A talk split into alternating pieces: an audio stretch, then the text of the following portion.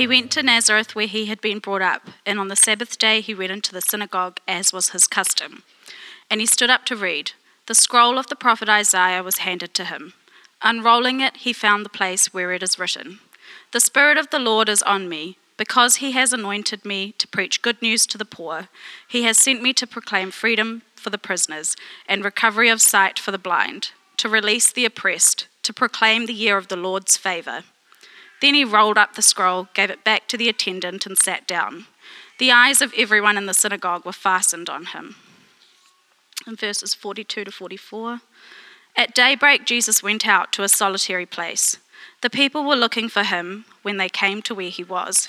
They tried to keep him from leaving them. But he said, I must preach the good news of the kingdom of the God to the other towns also, because that is why I was sent. And he kept on preaching in the synagogues of Judea. This is the word of God for us today. Thank you, Hannah. Grab a seat.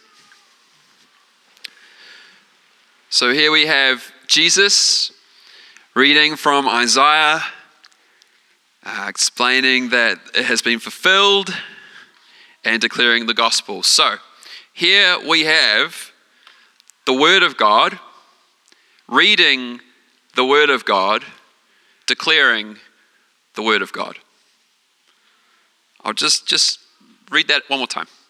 Here we have the Word of God, reading the Word of God, declaring the Word of God. I just want you to hold that little paradigm in your mind, and we're going to come back to that in about 15 minutes or so. Today's talk is called Anchored to What? Anchored to What? This part of the series is exploring the word anchored life. So today I want to ask, what are you anchored to? When I say anchor, what are you thinking of? Here's a couple of images of anchors. The first one on your left is probably one that might have come to mind first, which is the idea of an anchor on a ship, anchor on a boat. This mooring point, this weight at the end of a rope that gets thrown over and stops the boat from drifting where it's uh, not wanted to go. Uh, in the middle there, those are some jib anchors or some plasterboard anchors. Uh, anyone use these? Anyone know what those are? Yeah, a couple of people. The rest of you need to use them because you're probably putting things on the wall all wrong. What happens is when you put a screw into a jib board or into plasterboard, um, it just breaks up all the jib around it. So you need to put these anchors, these bigger screw uh, fasteners into the wall first, and then you put your screw into the anchor point. So this, this anchor becomes a mounting point to reinforce where there's going to be weight applied. It, it makes it where there should be a stud, like there is a stud. It reinforces that area so that when you put weight onto that screw or you put a shelf on with something heavy, it doesn't bust up the wall, it doesn't make a big hole, it takes the weight. Uh, thirdly, the third image there is, you know, rock climbing anchor points, things to tether to as you climb up a wall, as you scale a rock. It's a stable hook for your, your rope to go through, to be tethered to so that if you slip, you are secure.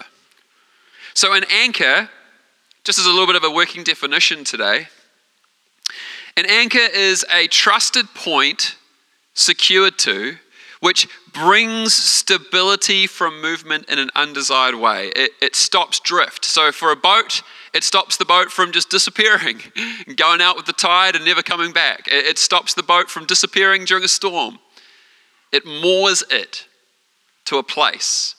Uh, an anchor stops damage, you know, in that jib anchor, it stops the plasterboard from just breaking apart around the screw.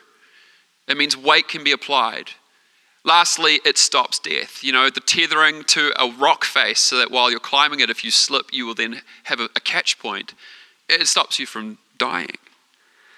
And so, the question I want to ask today as we begin this new facet is so, so what are you anchored to?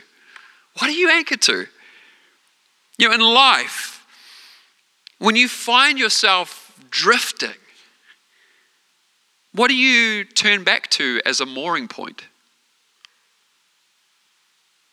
You know, when you're going through something that is causing damage, or when the weight of suffering starts to come on, what do you look for as reinforcement? Or when there's death that has come knocking, or destruction is looming in situations around you, what are you tethered to? Not that you may experience death, but you may experience life and safety. You know, what are the things you have, to go back to that little definition, so that when unwanted movement comes in your life, you feel stable and safe? You know, for some, it might be a really constructive argument that you have come to the conclusion of, and you know what you know, and you will not be moved. For some of you, maybe it's typing in and asking Dr. Google for some answers.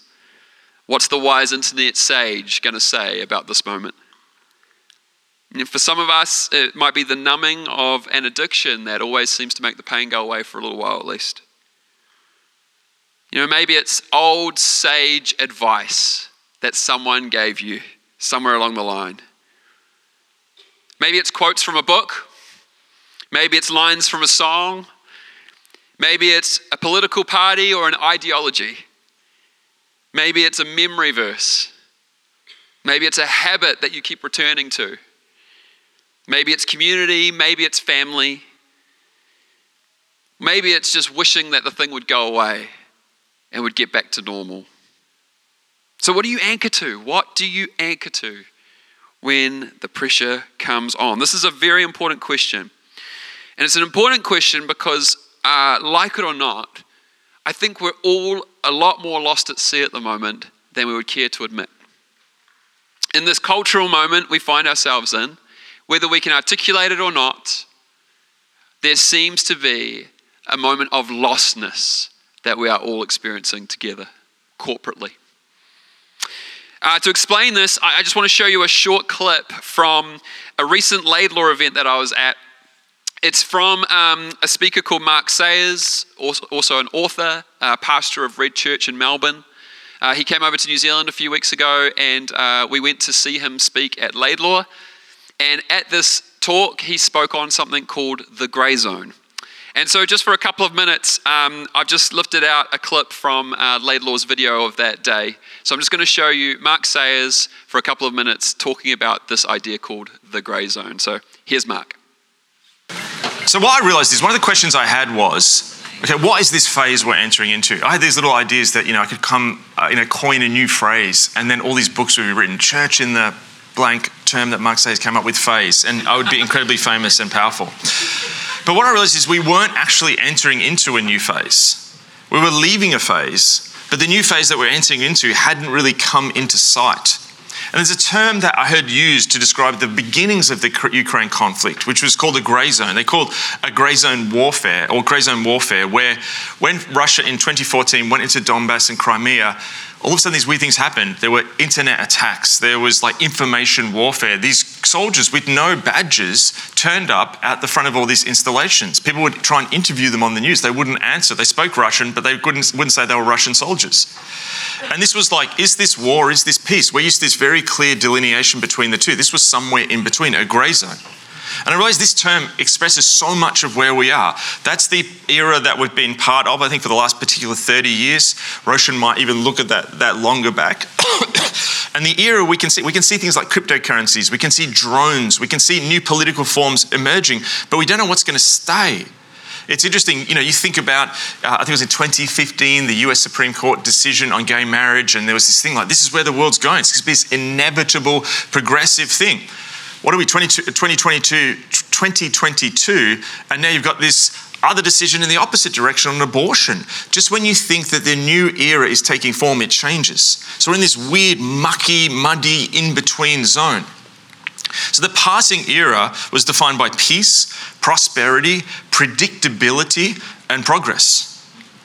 And this passing era, like all, sorry, lingering COVID cough, uh, I haven't got COVID, just the effect, if you, if you were worried. Um, I'm in that golden point where I, I can't get it for about another week. Um, the passing era created, like many sort of eras like that, it created low resilience, both in our systems and institutions, but also in human beings. And grey zones, which I think we're in now, are actually filled with anxiety. There's very few markers that you get lost in them. There's disputed norms and ethical modes. One of the really weird things at the moment is there's about five moral codes running.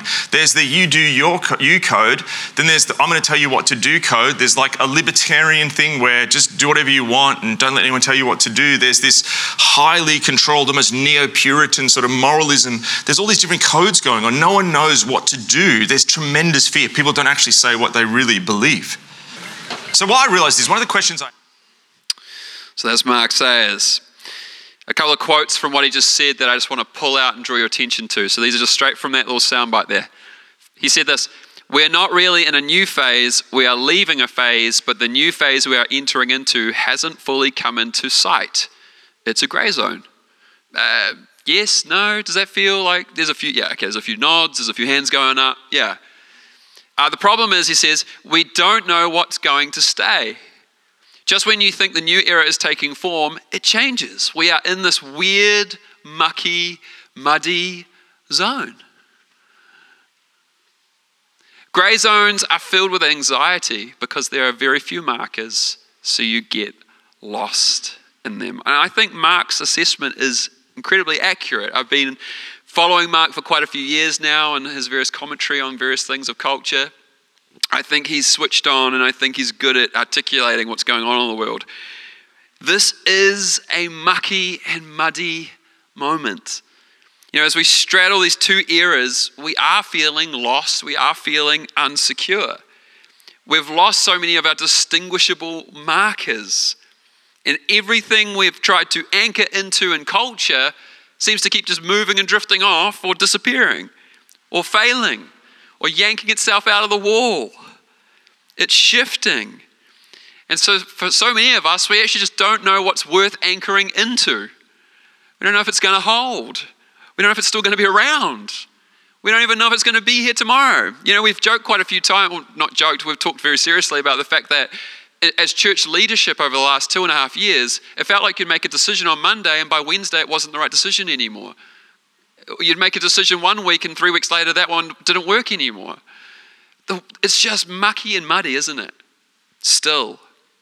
So, again, I ask, what are we be meant to be anchored to? Well, one point that Mark goes on to say, and, and I'm, I'm going to stop being a Mark Sayers cover band now, and I'm going to talk uh, a little bit more back from my own script here, but um, one of the things that the grey zone is compared to is the idea in the scriptures of the wilderness.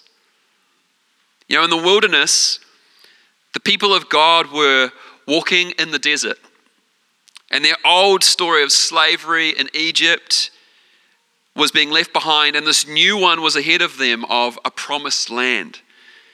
But it was in the wilderness that they had to learn what it was to really be tethered to God. There was this stripping away of the incorrect behaviors, the incorrect thinking, the incorrect truths of the era of slavery that they'd lived through. There was literally a rewiring of their slave mentality, of what were the markers. There was a renewing of their minds that they were not in Egypt anymore that they were not valued because of how many bricks they made for Pharaoh. They had to learn true obedience. They had to um, receive the leading of God and follow God. He was, his presence was a, a cloud during the day and it was a pillar of fire at night. This gift was given to them of God's laws, these covenants that miraculously were written on stone. The laws of right living, of justice, and of mercy enacted for a bunch of people who were having to have those old stories rewritten and reformed. You know, in the wilderness, Jesus went out and battled the devil, rejected lies, rejected temptation. How? Well, he went filled with the Holy Spirit, but also he went armed with Scripture. And the repeating phrase in that event is often Jesus saying to the devil, No, for it is written, insert his argument here. You know, in the wilderness, the early church fathers departed from the corruption of Rome and they went out to re engage with a devotion to God. They went out to again let God's word be rekindled in them. They removed themselves from this grey zone of, of uh, Rome's power and they took themselves out to become monastic people. They retethered their lives to the essentials of the faith. You know, in the wilderness, there is an exposure, and that exposure is a gift. Because in that exposure, we get back to what is most essential and we lean on it. And in these examples above, the wilderness that the Israelites walked through, the wilderness that Jesus walked through, the wilderness that the early church walked through, in these examples, we see two things that were essential a dependence on God's Spirit and a dependence on God's Word. Spirit and Word.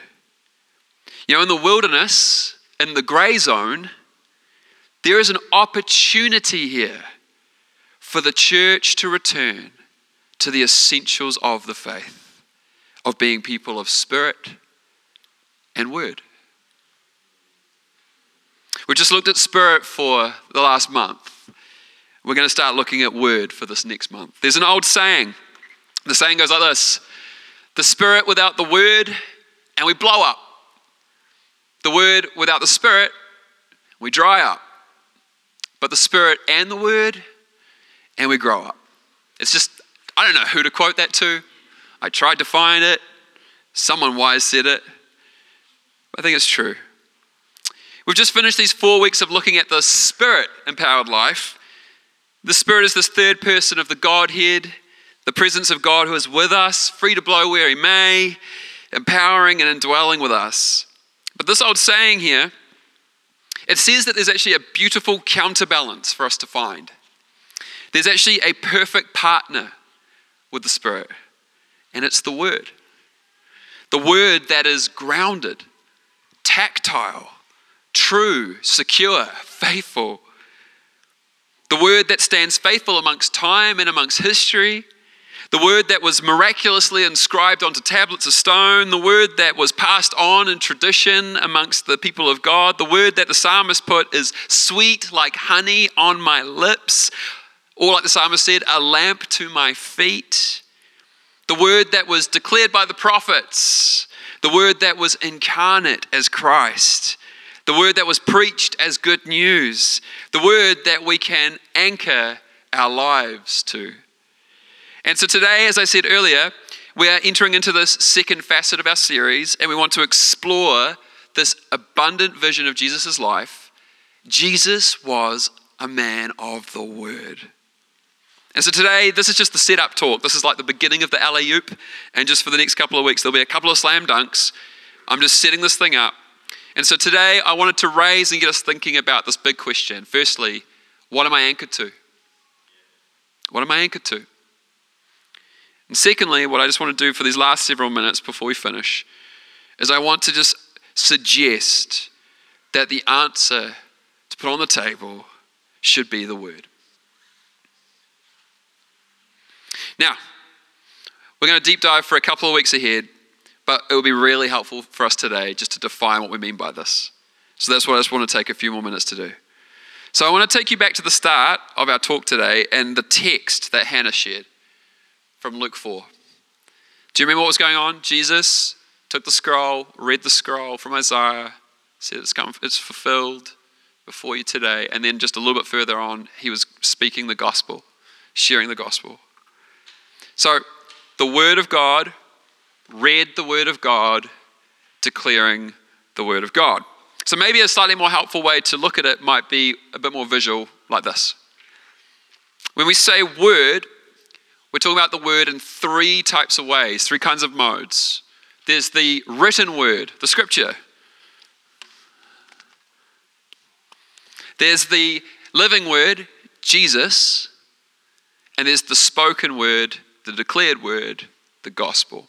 So I'm just going to quickly highlight a couple of these now. I'm not going to deep dive, that's what the next couple of weeks are for, but I'm just going to scratch the surface on what each of these is. So, firstly, we'll start with the written word, Scripture.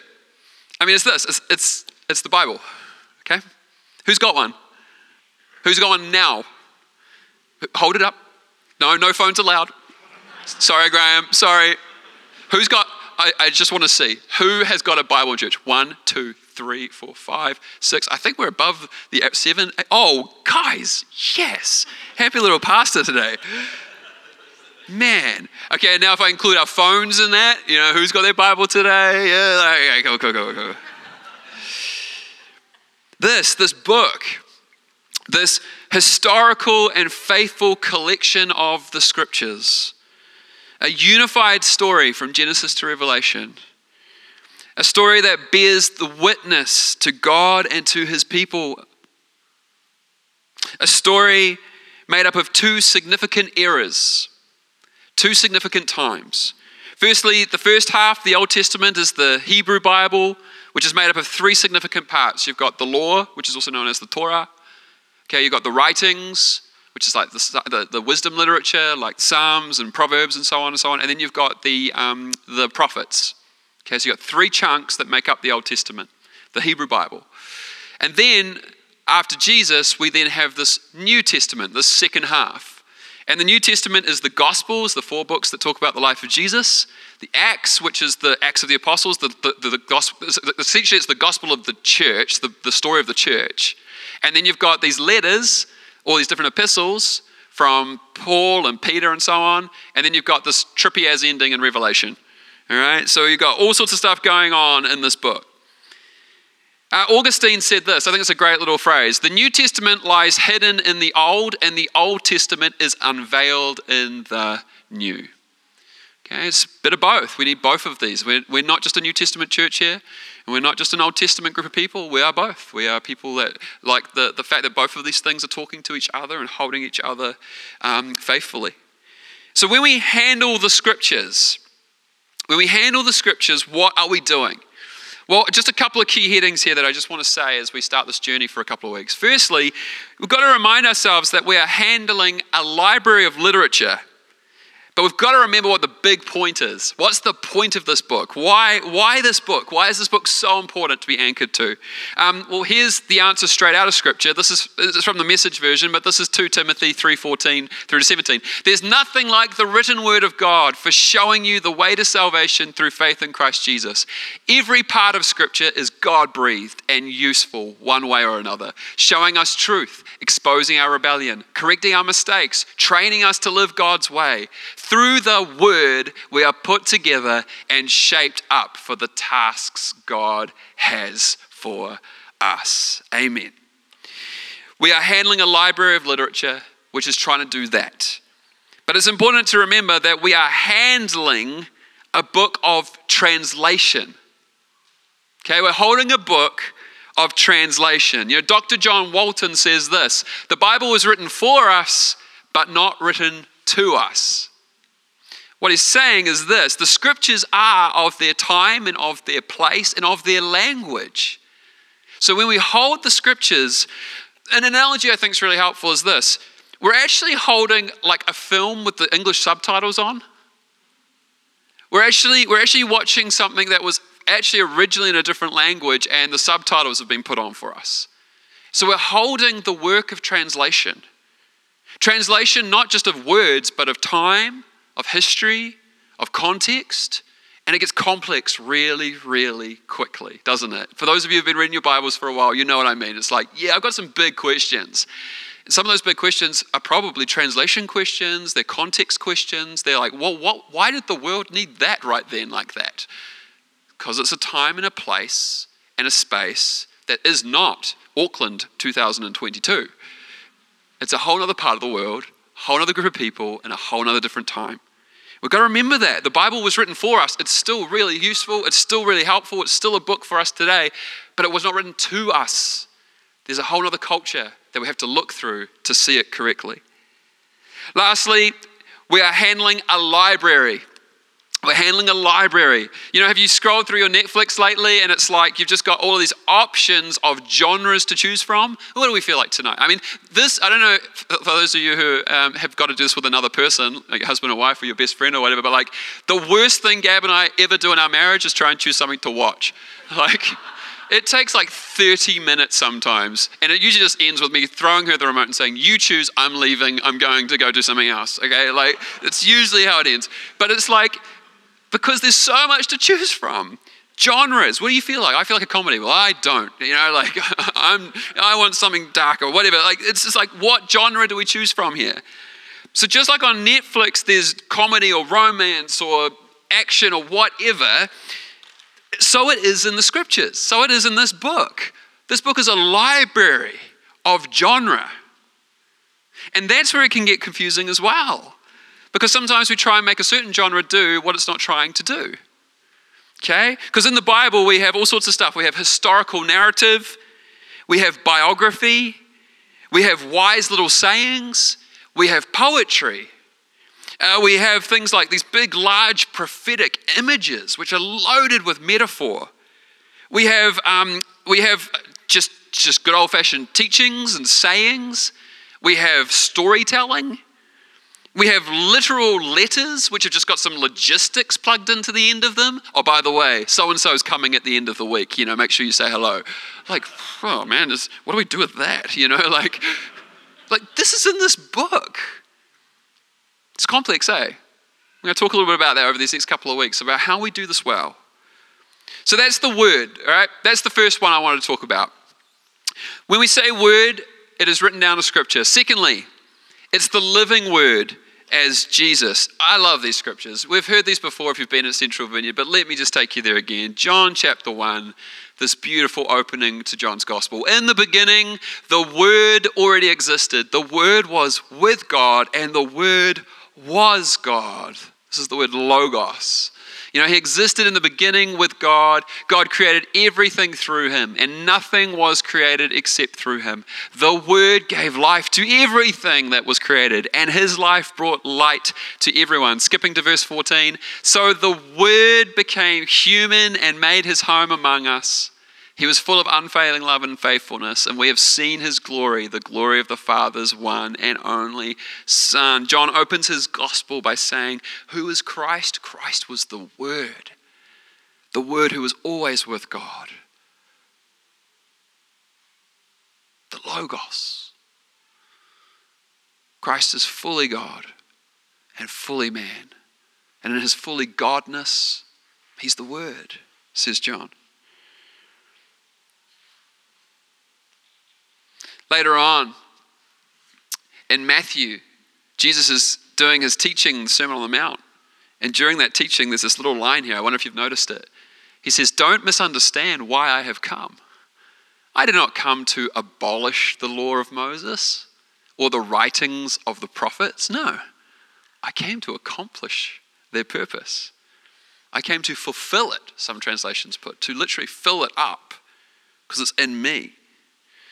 Uh, St. Athanasius, one of the earliest church fathers to really put the, the work in on this, literally, as in like uh, it was a heresy war that was going on at the time in the early church. It's fascinating. We'll talk a little bit about that in a couple of weeks too. But Athanasius uh, wrote a book called On the Incarnation, and here's a couple of quotes from that. He says this Man's maker was made man that he, ruler of the stars, might nurse at his mother's breast, that the bread might hunger the fountain, thirst, the light, sleep. The way be tired on its journey, that truth might be accused of false witnesses, the teacher be beaten with whips, the foundation be suspended on wood, that strength might grow weak, that the healer might be wounded, and that life might die. The self revealing of the Word is in every dimension above in creation, below in the incarnation, in the depth in Hades, in the breadth throughout the world. All things have been filled with the knowledge of God. Hopefully, that's getting you thinking a little bit this morning. That as we think about the Word, we are not thinking about something small, we're thinking about something very deep. And it's taken 2,000 years of church history for us to unravel what we've got to today. Lastly, again, I'm just setting this up. We're going to keep digging into this over the next couple of weeks. Lastly, the word is also the spoken word. Uh, the spoken word is this word here, euangelion, uh, which means a good announcement, a declaration, a gospel. And it was a word to speak like that of a herald who was bringing good news of the king or good news of Caesar and his accomplishments. This was a UN euangelion moment, this declaration of a good announcement. And so in Mark chapter 1, we have Jesus uh, outlined here as what his, his, his, his gospel was. Uh, Jesus went into Galilee where he preached God's good news. The time promised by God has come at last, he announced. The kingdom of God is near. Repent of your sins and believe the good news. You know, Jesus' euangelion is this message of the kingdom of God. Jesus' good news was the kingdom is at hand. Jesus' good message was God is in the business of doing something right here, right now. Uh, and then Paul later on in 1 Corinthians he actually has a couple of spaces of his gospel. We'll talk a bit more about that. But this one, just for today, let me now remind you, dear brothers and sisters, of the good news that I preached to you before. You welcomed it then, you still stand firm in it. It is this good news that saves you if you continue to believe the message I told you. Unless, of course, you believe something that was never true in the first place. I love that. It's like, yeah, test it and see. He goes on to say this I passed on to you what was most important and what had also been passed on to me. Here's what he says Christ died for our sins just as the scriptures said. He was buried, he was raised from the dead on the third day, just as the scriptures said. He was seen by Peter, then by the 12, and after that, he was seen by more than 500 of his followers at one time. He, he validates the story. And, and what, what's going on here in this first part of 1 Corinthians is that Paul's gospel is the good news of Jesus. It's just Jesus. Jesus' life and Jesus' ministry.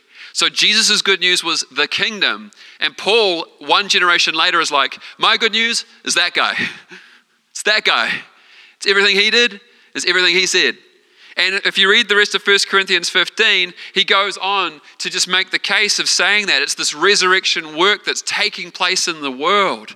His euangelion, Paul's euangelion, is Jesus, the life of Jesus, the work of Jesus. It's the fact that, as he goes on for the rest of the chapter, he talks about the fact that it's the resurrection of God bursting into the world. And that this is good news because this shows us this kingdom work of God where he's making all things new. And that, that's good news.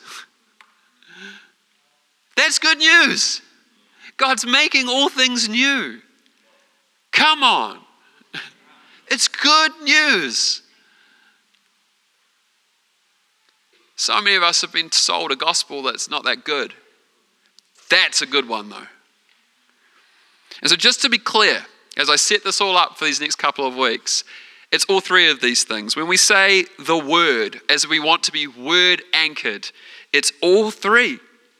It's these three forms of word fulfilling each other it's that scripture reading at the start, the word of God written, the living word, Christ, the spoken word, his declarations. It's all three of these things interacting, fulfilling, honoring. It's like a little mini trinity of sorts.